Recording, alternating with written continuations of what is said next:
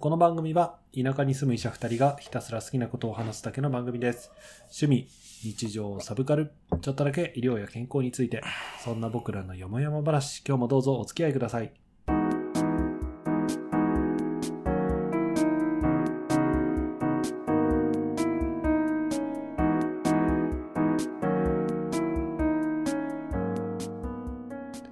田舎ドクター1号のロンです。2号の監督です。今日もよもやまなことを喋っていきたいと思います。ということで5月の収録です。ゴールデンウィークは終わりました。5月病だ。ね、5月病ね。5月病の時期。うん、まあ本当にね、5月になるとやっぱちょっとこうエネルギーがふっとこう切れるよね。4月頑張ってた人はね。4月頑張ってなかったかも俺。ちょっとそこまで切れてないかもしれない。やばい。なんかちょっと明確にやっぱね4月こうセーブしようと意識はしてたけど、それでも出るアドレナリンはやっぱ抑えられなかったんだと思う。頑張りすぎちゃったの。まあ5月に入ってからねやっぱちょっとね、うん、ああ俺アドレナリン出てねえなーってこう思う。まあもちろんだからといって燃え尽きてるわけではないんだけど。やっぱり俺4月気合入ってたんだなーって振り返ると思うね。あーそっか、うん、やっぱ職場変わったりするとねこう慣れたりとか ねそうね、全然変わってないからなそこらへん。しかも3年ぶりにやっぱりその無償から有償のところに行ったとかかなりこう、ね、業務チェンジがある中でだったから、うん、じゃあいきなり外来から病棟行くとさ点滴のさ、感覚わかんなくなんない？うん。全然わかんない。あ、3号液って何本だっけみたいな感じに。モニター？みたいな。なんか、看護師さん、いい感じにしてもらっていいですかみたいな。先生、いい感じじゃなくて、ちゃんと指示入れてもらっていいですか？モニターはちゃんと入れた方がいい。なんかね、このね、うん、やっぱ組織が大きければ大きくなるほどちゃんと明確なほうれん草が必要になってくるなって思って、組織がすごい小さかった診療所だとなんかいい感じでみたいなこうニュアンスで伝わってでニュアンスでカバーしてくれるみたいなのが多かったから、それにだいぶ甘えてたなーって思う。人がねコロコロ入れ替わるからねニュアンスだと伝わんなくなってるんで、うん、そうやっぱり組織が流動的になる以上、こうそこら辺はしっかり固めておかなきゃいけないわけだから、大事だよなって思うし、ああやってこなかったんだな、俺ってこうすごいこう思いました。言語の世界へお帰り。これが現実だ。そうだよ。いやー大変そう。まあそれでもまだ始まったばかりで5月がね、この5月が一月どうなるかみたいなところもあるから、そこを楽しみにしながらって感じですかね。まあね、なんか5月もう連休終わっちゃったからね、なんかこう、もうあとは頑張るしかないけど。連休ね、俺さ、職場変わってから久しぶりに休日の回診っていうのをやるようになって。ああ懐かしい。もう超懐かしいでしょ。懐かしい。さすがにチーム制っていうことで全部出るわけじゃなくて、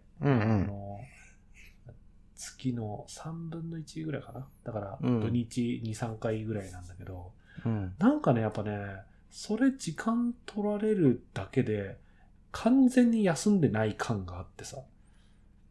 ああいやそうなるよね。出たらね。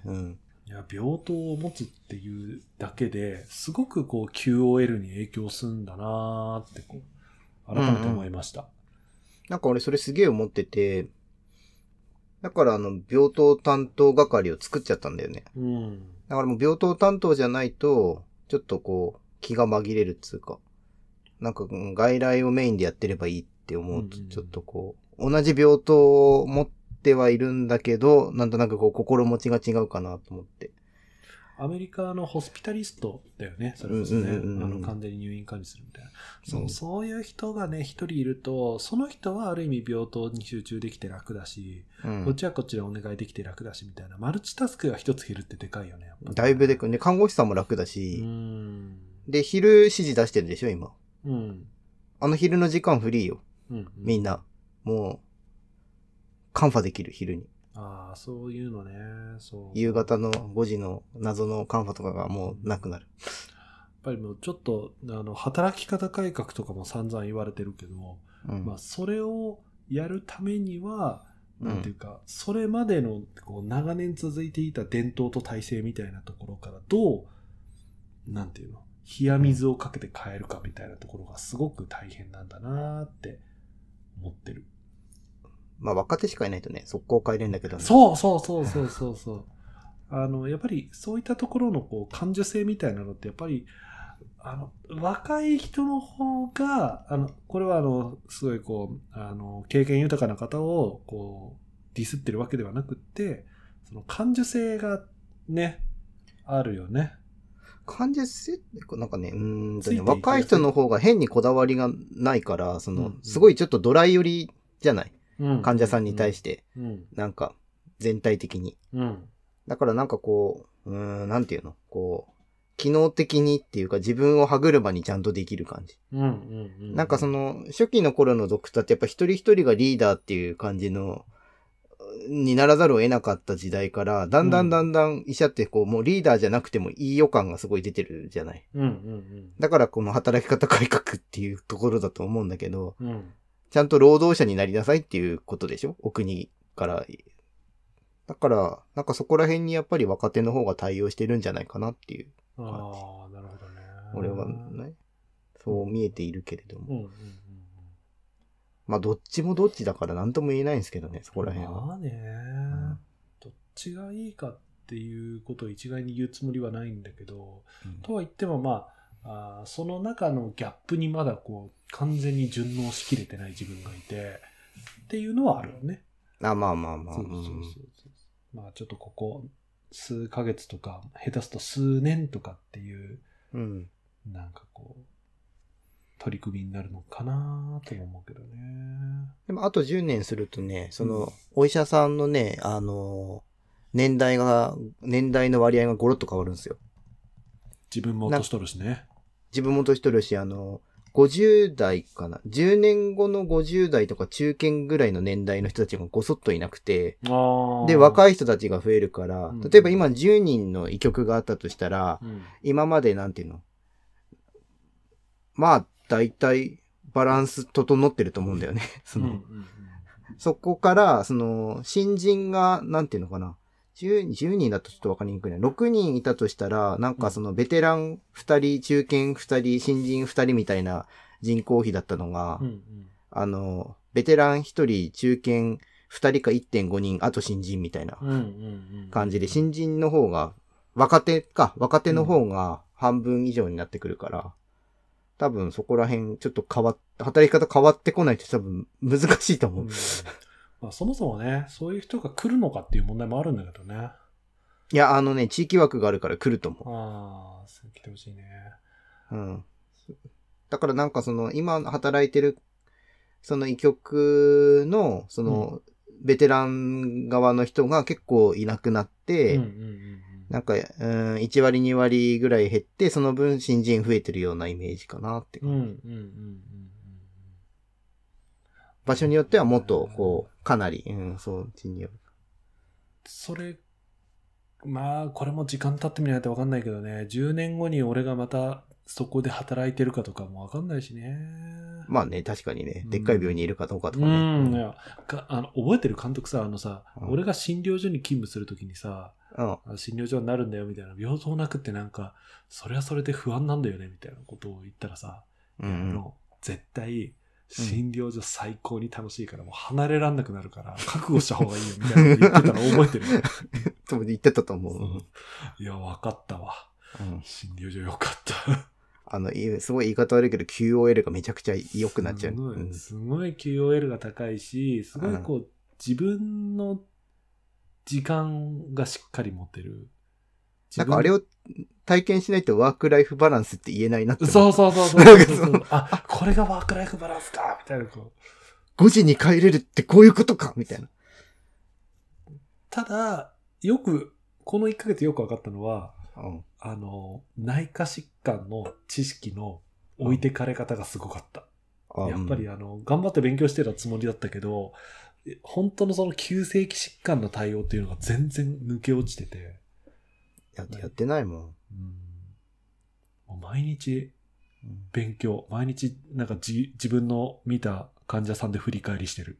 あこれどうしたらよかったかなとか、毎日調べて、本当なんかこれはもう5、6年目、3、4、5年目ぐらいに戻った気分だな、あそこはな。でもやっぱ1年とか2年とかやんないとそうなるよね。なんか、一回もう一回戻ってみたいな。そう。だからね、ワークライフバランス的には絶対診療所の方が最高なんだけど、なんかこう、診療所でいかにアップデートをし続けるかっていうのを、こう、身につけた上でいかないと、本当に悪い方のやぶ医者にこうどんどんなっていくなぁと思ってさ。なんかずっと診療所だったらいらないと思うんだけど、なんか途中でやっぱりキャリア的にその、ちょっと大きめな病院とかで、その2次救急とか3次救急やるとかってなってくると、やっぱりその、そうなってもいいような、準備しとかないときついなとは思った。ねえ。なんか、当直バイトとかを、やっぱり嫌でも月1とか入れとかないと、鈍る。うん。なんか、あった去年、一昨年とか。あ、まあ、当直手伝い行ったりはするけど、ほとんど患者さん来なかったりとかだから。ああ。やっぱなんか、その救急車ある程度、来るぐらいのところ、ある程度って言ったらあれだけど、まあ、今のローンのところめっちゃ来るから、ちょっとあれだよね。なんか受けるぐらい来た。あそうで、いやでもねなんかね、まあ、わかんないけどそれでまあなんか受けまくってたら、すぐ看護師さんの間に話になって、最初大活躍っていう言葉から始まったんだけど、なんかね昨日ね。なんかね、いや先生大暴走してたからねみたいなこと言われて、なんか活躍と暴走だとだいぶニュアンス違うなと思って。やばい、誰かが口を滑らしてしまう。まあ受け取り方は人それぞれってことでね、これはね。難しい。取る取らないとかね、その地域によっては病院がもうそこしかないから取らざるを得ない病院は絶対取っていいけど、選択肢があるとさ、取らなくてもいいやつとかさ、なんかそこら辺難しいよね。だいぶ前に勤務してた二次病院は、本当に山の中に閉ざされた地方の唯一の二次病院だから、救急車になったら全て王女みたいな。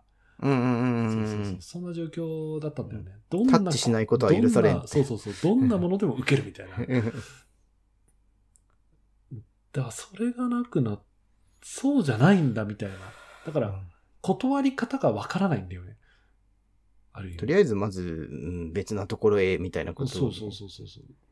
なんかスムーズに断ることができない。なんか活路を見出そうとしてしまう。なんかねすごいこう罪悪感あったなんか。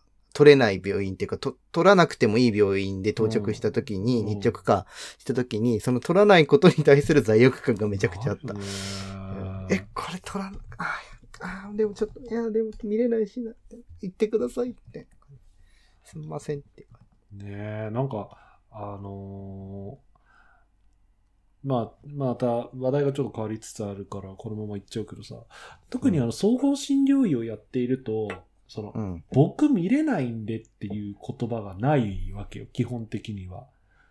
まあ、完全外傷で、その当院整形外科がそこまで強くないから、これはちょっと、外傷の対応できる病院の方がいいですとかはあるよ。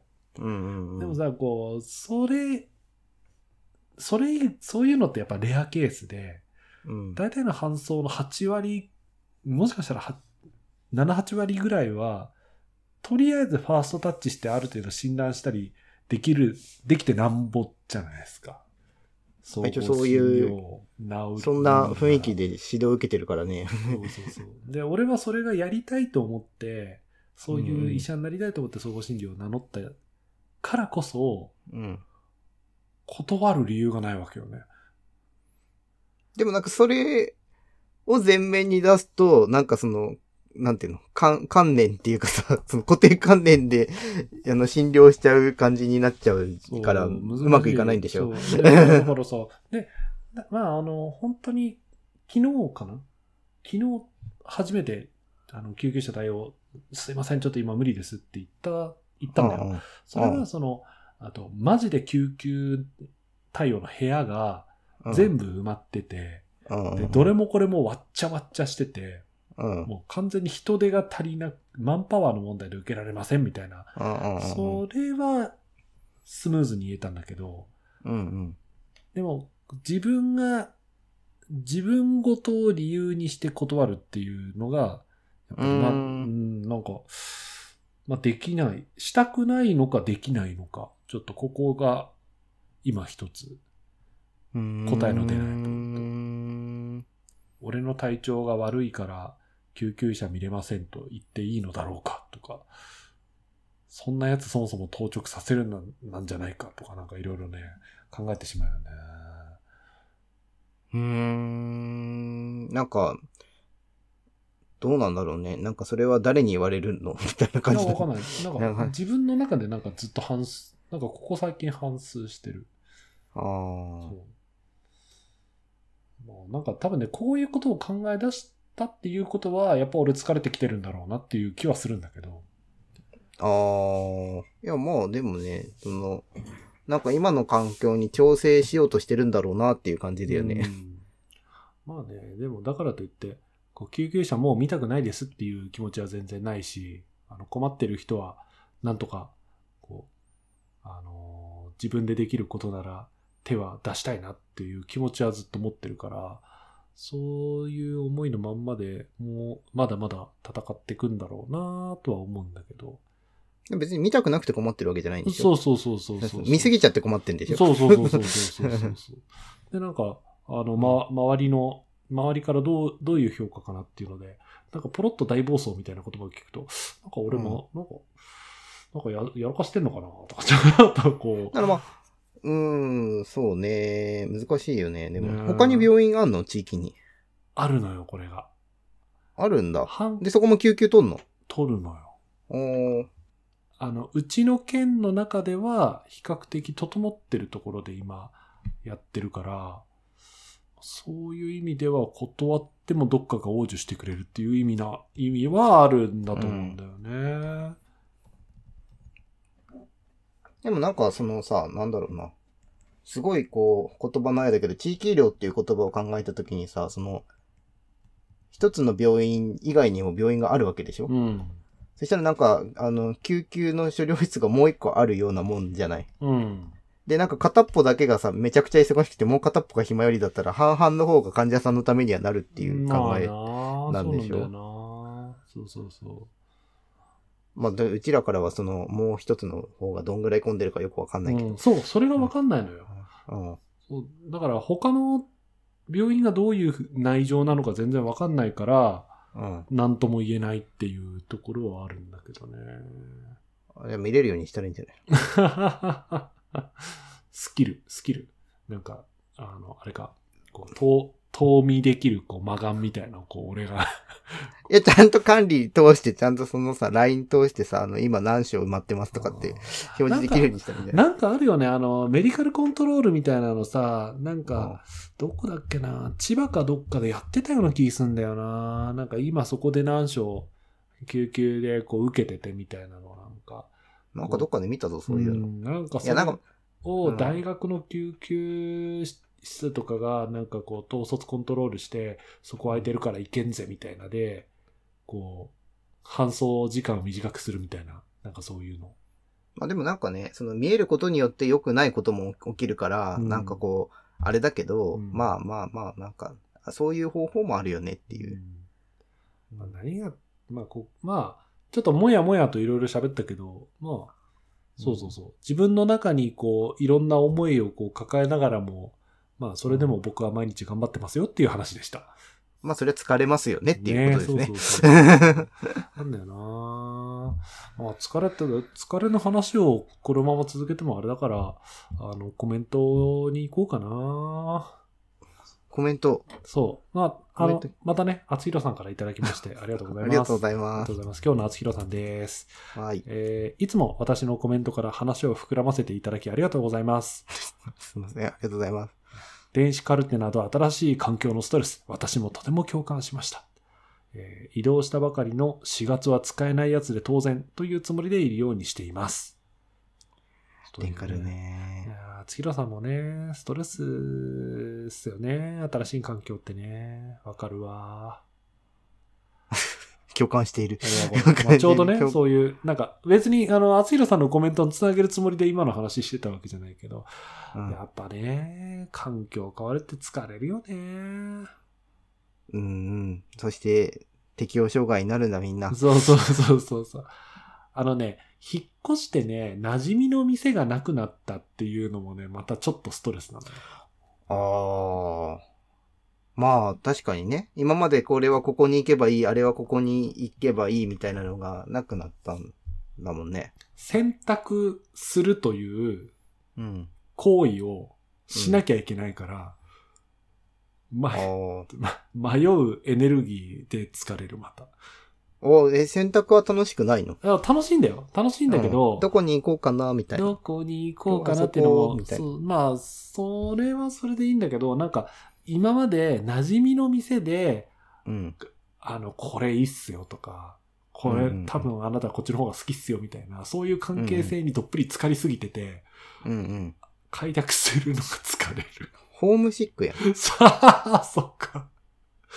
あ、ホームシックなんだ、俺。うん、もう戻りたいの早くも。帰るか。帰ろう。国へ。おら、国さん戻るわ。国へ帰るんだ。万蔵お世話になりました。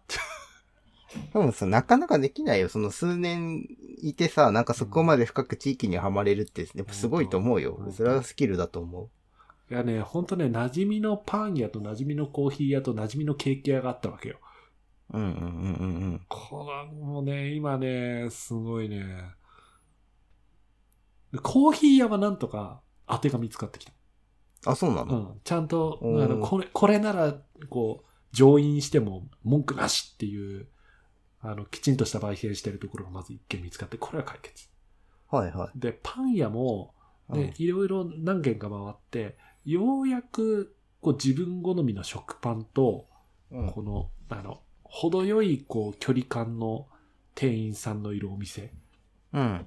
こう、大手のシステマチックな対応で、わちゃわちゃわちゃってやってるんじゃなくって、うんうんうん、ちょっとこう、テンポがゆっくりしたパン屋さんみたいな、あるじゃない？そういうところが見つかって、ここも解決。うんうん、あとはね、馴染みのケーキ屋が見つかれば完璧なんですけどね。ケーキ屋ね。なんかその紹介はしてもらわなかったの？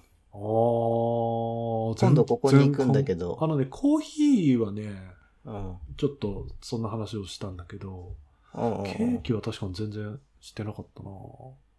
俺昔バーはよく紹介してもらってた。バーはどこなんですかみたいな、うん。聞いてきても別に嫌な顔はしないから。確かにね。あ、今度あれだな、馴染みの店にこう顔出して聞いてこようかな。いいね。そしたら寂しさもちょっと紛れるよ。ホームシックだからね。いや今一言でなんかそっかホームシックか納得。ホームシックだったんだな納得。なるほどね。ちなみにローンはケーキはどのタイプが好きなの？どういう系とかって言ってもあれか分かりづらいか。どういう系ってまあなんかね焼き菓子ではなくってやっぱり俺ね、洋菓子のいわゆるもうおケーキが好きなんですよ。おケーキが生クリームしっかり使ってるやつ。フランス、なんか最近こうさ、なんかフランス菓子みたいなのすごいこう、映える系のさ、ケーキが流行りじゃん。で、一方で昔ながらのケーキ屋さんのようなケーキとか、あとなんかアメリカのちょっとデカめなケーキとか、なるほどなるほど。なんかさ、ちょっとずつこう、ある気がするんだよね。だからさ、ケーキのピースのさ、下のところにさ、銀色のさ、丸のシワシワがさ、こう、敷いてあるみたいなやつだよ。昔ながらの。それがいいんだよ。わかるわかる。ほら、お弁当のさ、なんかさ、こう、こう具材を詰めるさ、銀色の、カップみたいな。アルミホイルみたいな。アルミホイルみたいな。あれがさ、こうさ、ピッとこう潰されてさ、こう、円になって敷いてあってさ、その上にこう、8等分したピースが置いてあるみたいなケーキ屋さんだよ。はいはいはいはい。俺はそういうのがいいんだよ、そういうの。そういうのがいいんだよ。そういうのがいいんだよ。まあどうなんだろうね。まあ、あるにはあるけど少なくなってきてんじゃない？少なくなってきてる。で、しかもなんかそれでうまいって結構難しい、ね。そう、そこなのそこなの。でね、一見ね、ここはありかと思ってるところが見つかったんだけど、うん、モンブランは外れ、うん、ショートケーキはまずまずみたいな、うん、なんかこう、店のラインナップの当たり外れが多くない、うーんっていうか。まあでもケーキはいっぱいあるんだからきっと20個ぐらいあるんでしょ。20個あったら東京だろ。うん、東京もっとあるぞ。あ、もっとある。バカにすんな東京。ごめん。もう都会だぞ都会。仙台ぐらいか、仙台ぐらいか。仙台ぐらいでもあるぞ、もっときっと。仙台ぐらいでいい。もっとあるぞ。だから、本当ね、映えとかそういうのじゃなくって、なんか、いろいろ、ちょっとこう、ケーキ買いに行くときに、ちょっと、こう、店主とくっちゃべりながら、うんうん、最近ね、ちょっと新しいの挑戦しようと思って、みたいな、あ、いいっすね、ああ、買ってこな、みたいな、そういうの、そういうの。そんな商店街のケーキ屋みたいなとこ？そうそうそうそう。わかんないけど、ちょっと逆に気になるな。見つかったらすごいと思う。そう。じゃあ、見つかったらちゃんと、その時はね、宣伝がてらポッドキャストでご報告する。いやいや、ほんとほんと。だいたいさ、そういう、なんか今ケーキやってさ、その食べログとかでさ、うん、調べてさ、うん、食べログじゃないか。ケーキだ。食べログ？俺ね、食べログは基本的に見ないようにしてる。ああ。あくまで N イコール1の感想で星をつけたとしても、それが俺と一致するかは分からん。まあまあ、確かにね。食ってはん。何見んの？ググんの？うん、とりあえずググる。地名、ケーキでググる。へぇー。で、食べログ出てくんじゃん、大体。食べログは見ない。へぇー。ね、地方のさ、タウン誌みたいなのあんじゃん。あるあるあるある。それで、おすすめみたいなのが出てくるわけよ。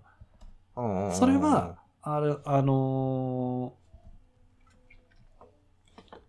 星はついてないから。じゃね、なんとなくおすすめ6件とかでバーって出てきて、ここはこれこれが美味しい、これこれは美味しいって出るけど、その星が何個でとかそういうのではないから。逆に数値化してほしくないわけだ。そう、数値化してほしくない。なんかそれで店をある程度当たりをつけて、あとは自分でこう、うろうろとこう、なんか、買い物ついでにふらふら周り見たりするじゃん。それでふっとなんか、ケーキ屋がある。あ、知らねえみたいな感じで入ったりとか。パン屋。パン屋あった。行くぞみたいな、なんかそういう感じ。偶然を楽しんでる。そう。いいな。俺最近ケーキを調べるときにインスタの使い方が分かってさ、ようやく。インスタグラムを使ってるんですか？そう。インスタグラムと何のためのか全然分かんなかったんだけど。俺未だによく分かってないけど、ないことないこと。いや、なんか、とりあえず、地名とケーキで検索すると、まずその写真がいっぱい出てくるわけ。で、その写真の中で、これ食べたいと思って、こうタップすると、その名前が分かって、ここ行ってみようっていう感じの体験なんだって思ったの。だから食べログとかだとさ、なんかその、店名から入るわけじゃん。うんうんうん。でもなんかインスタはもう写真からそれを、なんていうの、商品からこう、店名を探すっていう体験をするツールなんだと思って、すっごいびっくりした。なるほどね、なるほどね。文字がメインで来るんじゃなくて、写真がメインで来るから、情報の取り方が違うんだ。違うの。だから飯屋とかももう、写真見て、これ美味しそう行こうっていうので、検索できるっていうのが面白いと思って。そういうツールだったのね、インスタグラムって。知らんけどな。俺はそう捉えた。いや、インスタ、ちょっとアカウント持ってたけど、あんまり写真撮らないから使い道がよくわかんなくてやめちゃったな。だからでも俺食べ物系以外の使い方よくわかんない。なんかいっぱい載ってんじゃん、動画とかさ、なんか。でもそれあれなんじゃないの、こう地名彼氏募集中検索とかでこう顔で調べるとかじゃないの、違うの？それは出会い系のあれでしょ。あのマッチングアプリでしょ。まだマッチングアプリの時はね、あの地名だけで検索できますけどね、その時はね。地名だけでね。そうそう、いやそれは目的が限定されておりますから。そうそうそう、ただほら最近ほらツイッター婚活とかさあるわけだからさ。ツイッターで婚活すんの？おーおー、らしいよ。ツイッター婚活あるらしいよ。いや恐怖、ツイッターが一番恐怖だな。ツイッターなんこれわかんないんだけどさ、ほら、うん、でマッチングアプリだって匿名の覆面性じゃん。まあまあまあまあまあ。で、そう考えるとツイッターだってそうなわけじゃん。まあね、匿名性が高いツールで。でも、その、投稿してる内容は結構見れたりするわけで。うん、大体そういう人って鍵垢じゃなくてね、こうオープンで、こう、ツイッター婚活でダッてやるから、そうするとその人の見てるものとかフォローしてるものとかで、ある程度、こう、マッチング的に見れるらしいよ。それで、うまくいきまして、結婚しましたみたいなのを見ました。ああ、まあでも、そんな事例があるんだったらね。そういう、まあ、どのぐらいの N 数なのかはわかんないけどね。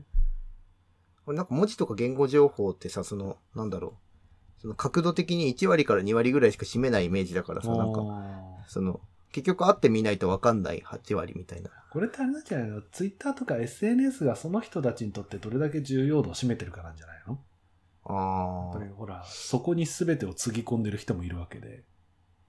いやまあそうだけど、なんかほら現場とかでさ、その喋ってることとやってることが違う人なんて5万と見るからさ、なんかツイッターの方が多分そっちの方が出るのかなって勝手に思ってて、まあ、そんなことを言い出したらマッチングアプリだってそうだしね、会ってみたいな。あ、まあまあまあ、それはもちろん、だから実際会ってみないとわからんみたいなところはやっぱあるよね。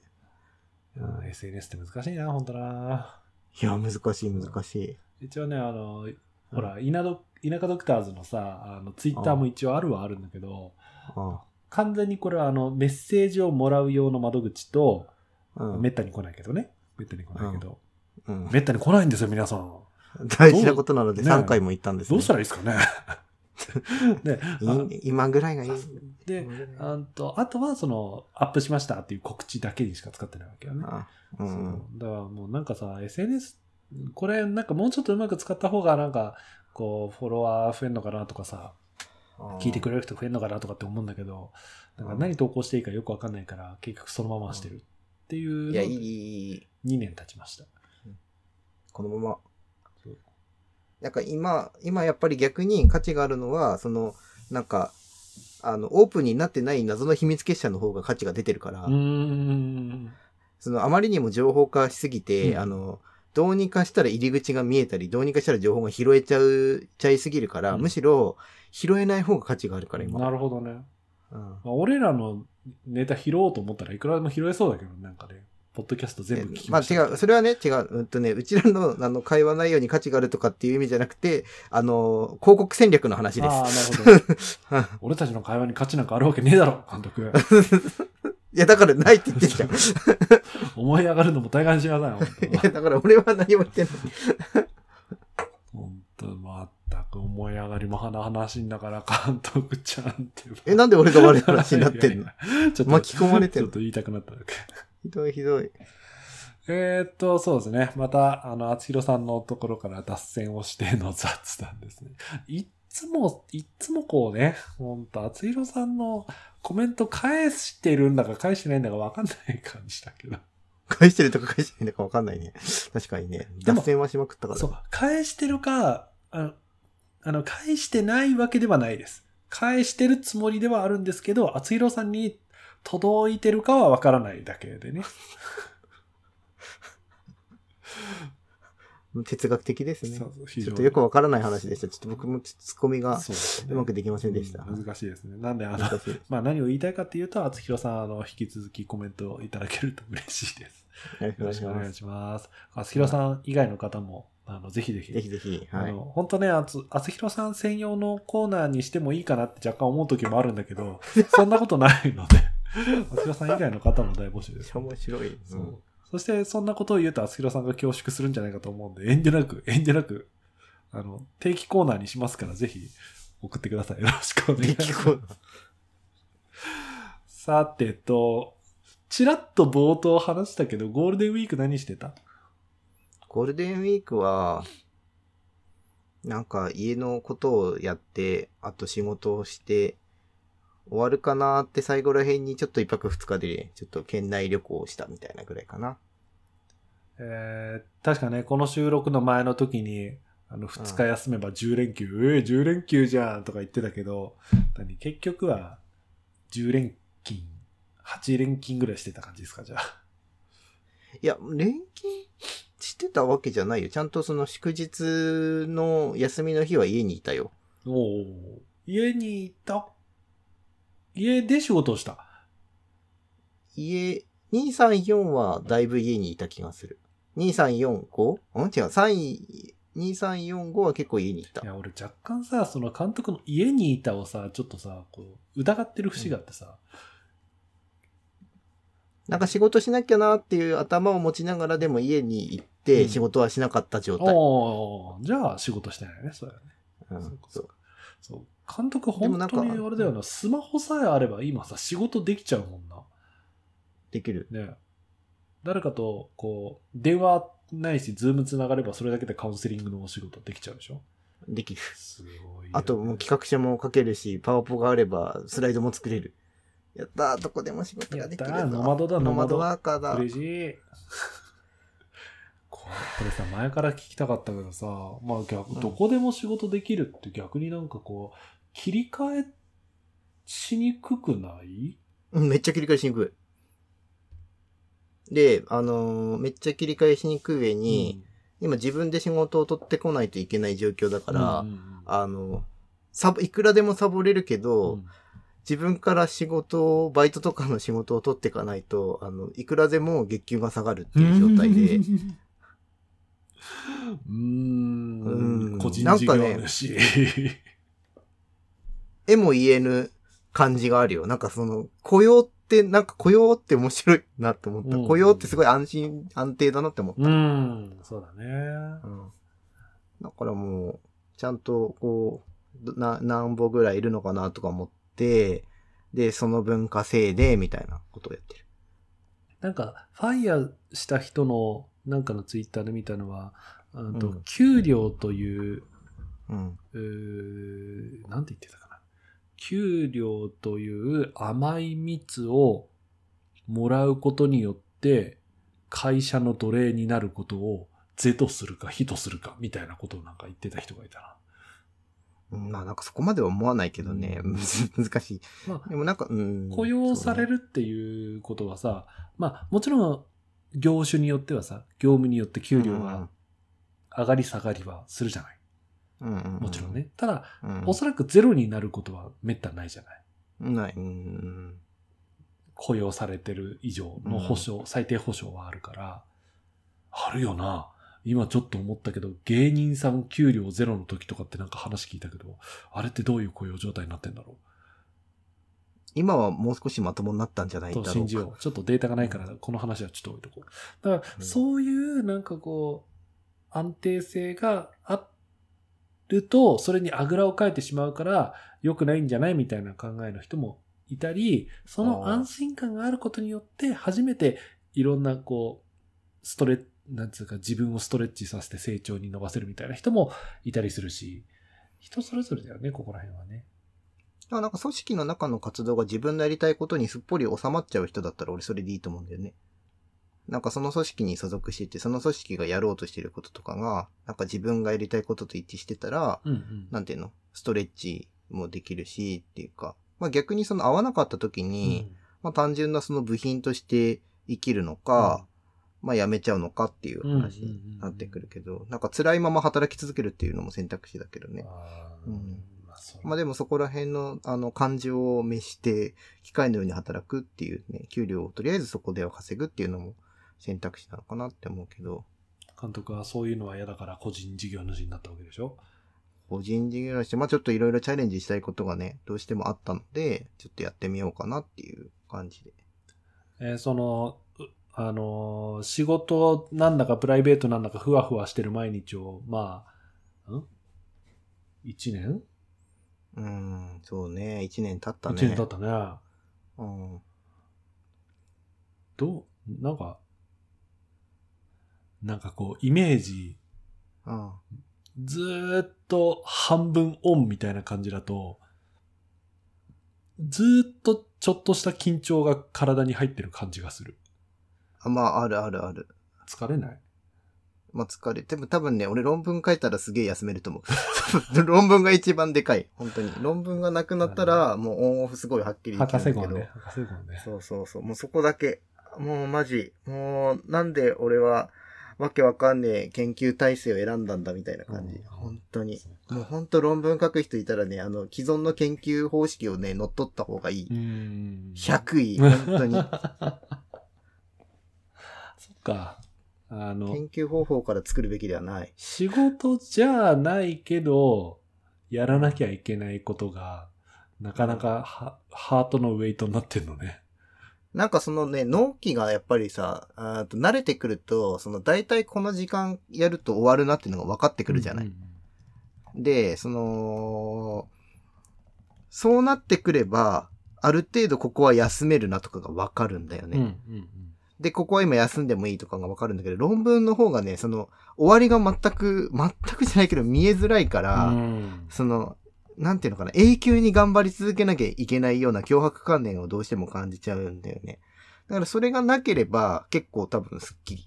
先が見えないストレスなぁ。先が見えないストレスがある。だからなんかちゃんとチャンキングっていうんだけど、でっかいプロジェクトをやるときに、細かく区切って、ここまで、いついつまでにできればいいっていうのがしっかり明確になってれば、ストレスはないんだけど、どうしても、なんか、まあそれができないものが出てくるとストレスだよねっていう。なんか既存の論文たくさん書いてる人だと、ある程度そこのパターンが見えてきてて、で、この形式にはこういう方式みたいなので、ワンパーツチャレンジしたりとかはやるけど、それ以外で使い回しできるパーツをたくさん持ってるから、ある意味こう工程期間が見えて、たくさん挑めるみたいな、そんな感じなんだけど、監督はそこら辺のノウハウがあんまりたくさんないところで、チャレンジしてるパーツがものすごいたくさん多いから、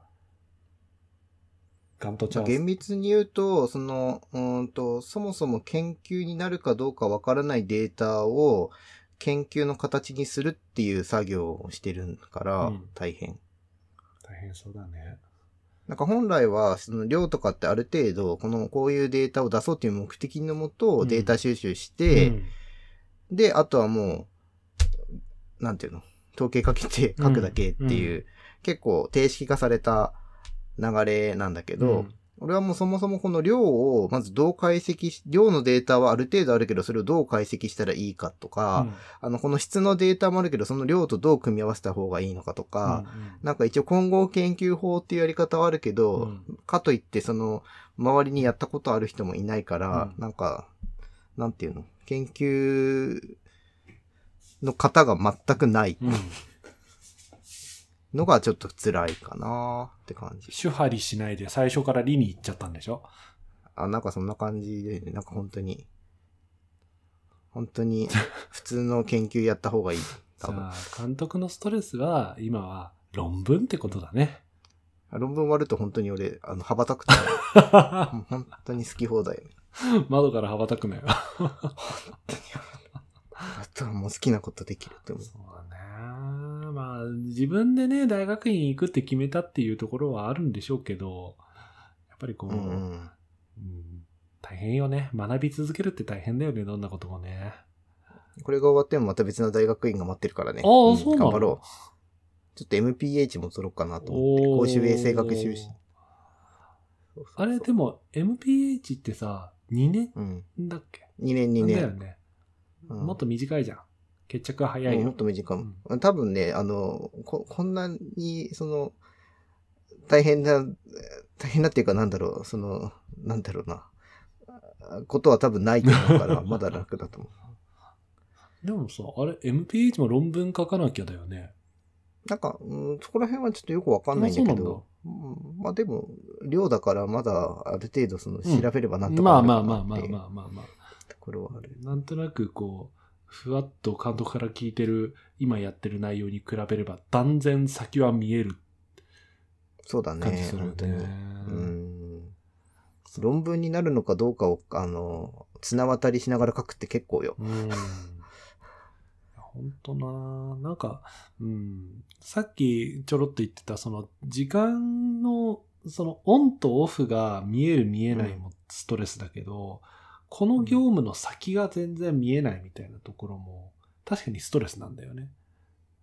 まあね、なんかさ、そういう意味ではさ、義務年限ってさ、俺らにとってはさ、こうな、それ自体が区切りのある移動じゃない。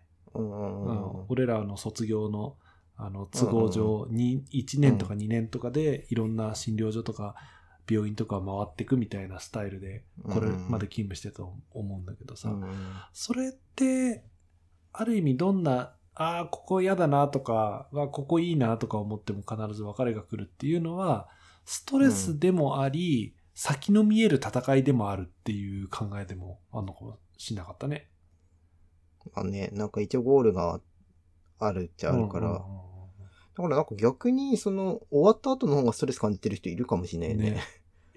俺あとこの専門医をずっとあと何十年もやるのみたいなで、なんかショック受ける人いないのかな。なんかその医者のキャリアの話って結構出るけどさ、そのキャリアの最終地点がマジで見えないなって思う。本当にその会社とかならまだ、会社でも分かりづらいけど、まあ、教授になりゃいいってもんでもないしね。なんか部長になりゃいいってもんでもないし。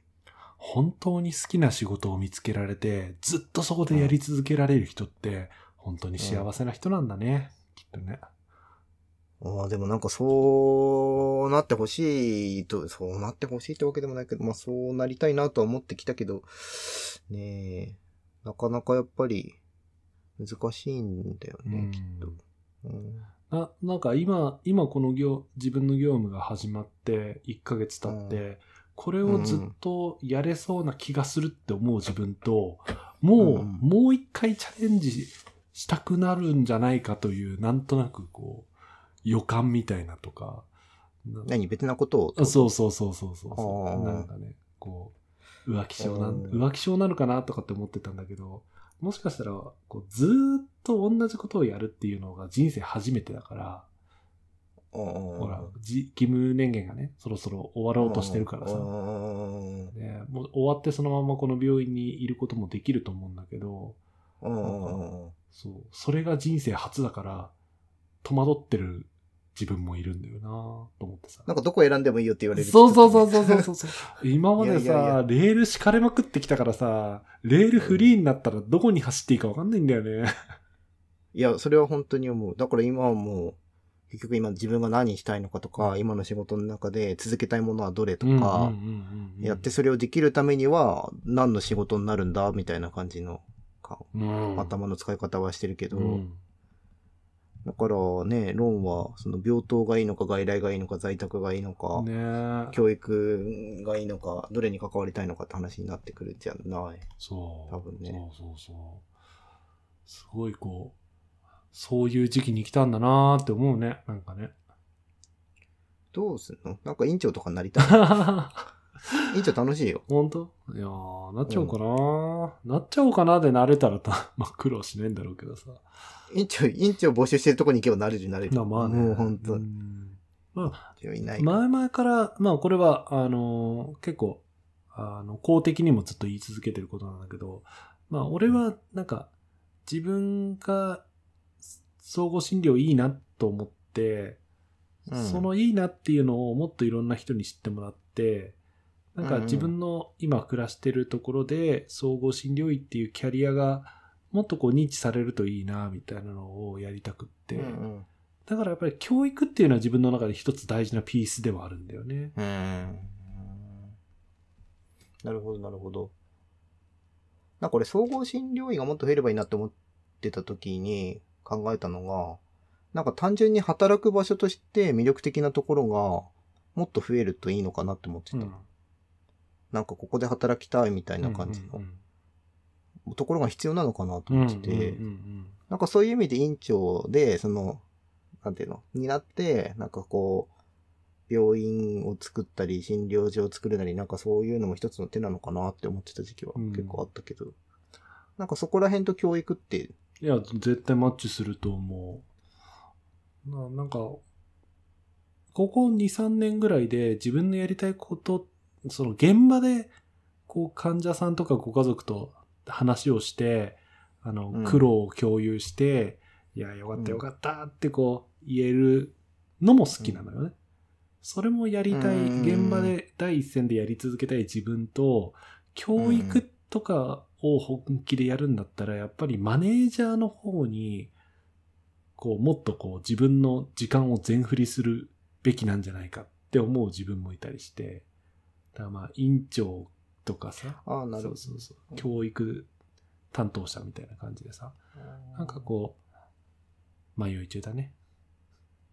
なんか教育ってそのなんていうのかな、医療システムでうまく回っていけるようなことを教えるっていう、そのところはマネジメント的なところを使うじゃないですか。うん、そうそうそう。ね。で、あと、なんかもう一個は、その価値観的なもの、その総合診療の楽しさとか、なんかこう、うん、マンツーで人に、会った時に自分がどうしたいかみたいなところ、うんうん、価値観的なところって多分そのシステムじゃないから、うん、なんかそれは実はマネジメントのスキルじゃないじゃない。うんうんうんうん、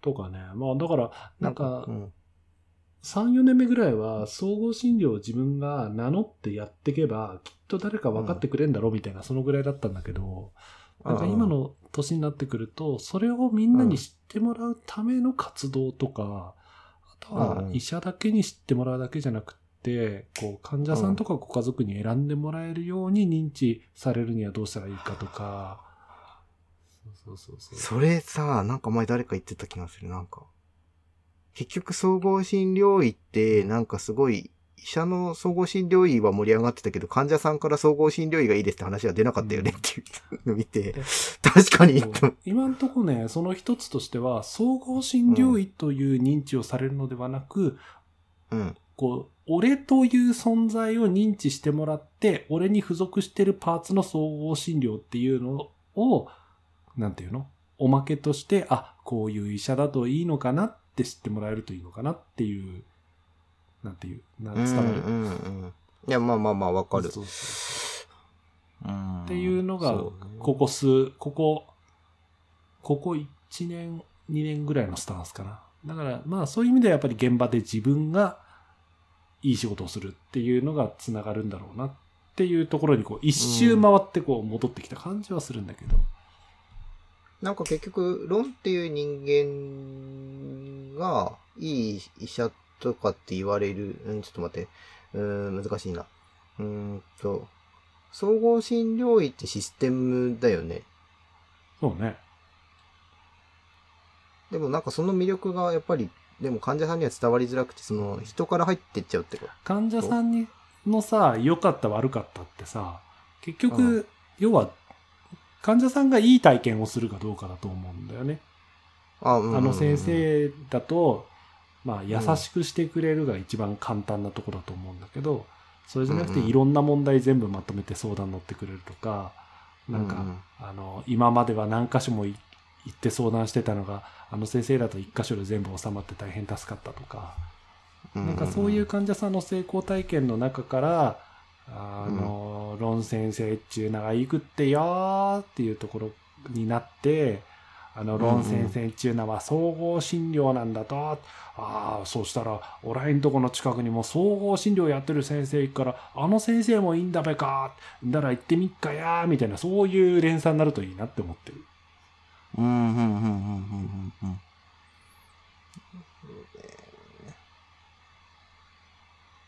っていうもそういう名前をやっぱり、じゃあやっぱりロンが総合診療医ですって言って、そうだから発信しなきゃいけないんだ。自分が先陣を切って総合診療の旗を振り続けることが、なんかこうバタフライエフェクトとして後人たちにつながっていくといいなって思ってはいるんだけど、そのバタフライエフェクトがどううまく伝わるようにしたらいいか、どうやったらうまく伝わるかっていうのを今ちょっと模索してるところかな。難しいよね。すごく難しいと思う。すごく難しいし、もしかしたら自分の人生ではかなわなくて、自分の次の世代とかにがようやくこうその足がかりをつかむのかなとも思うんだけど。でもだって2、30年前も一応総合診療っぽいことやってる人はいたわけでしょ。そう。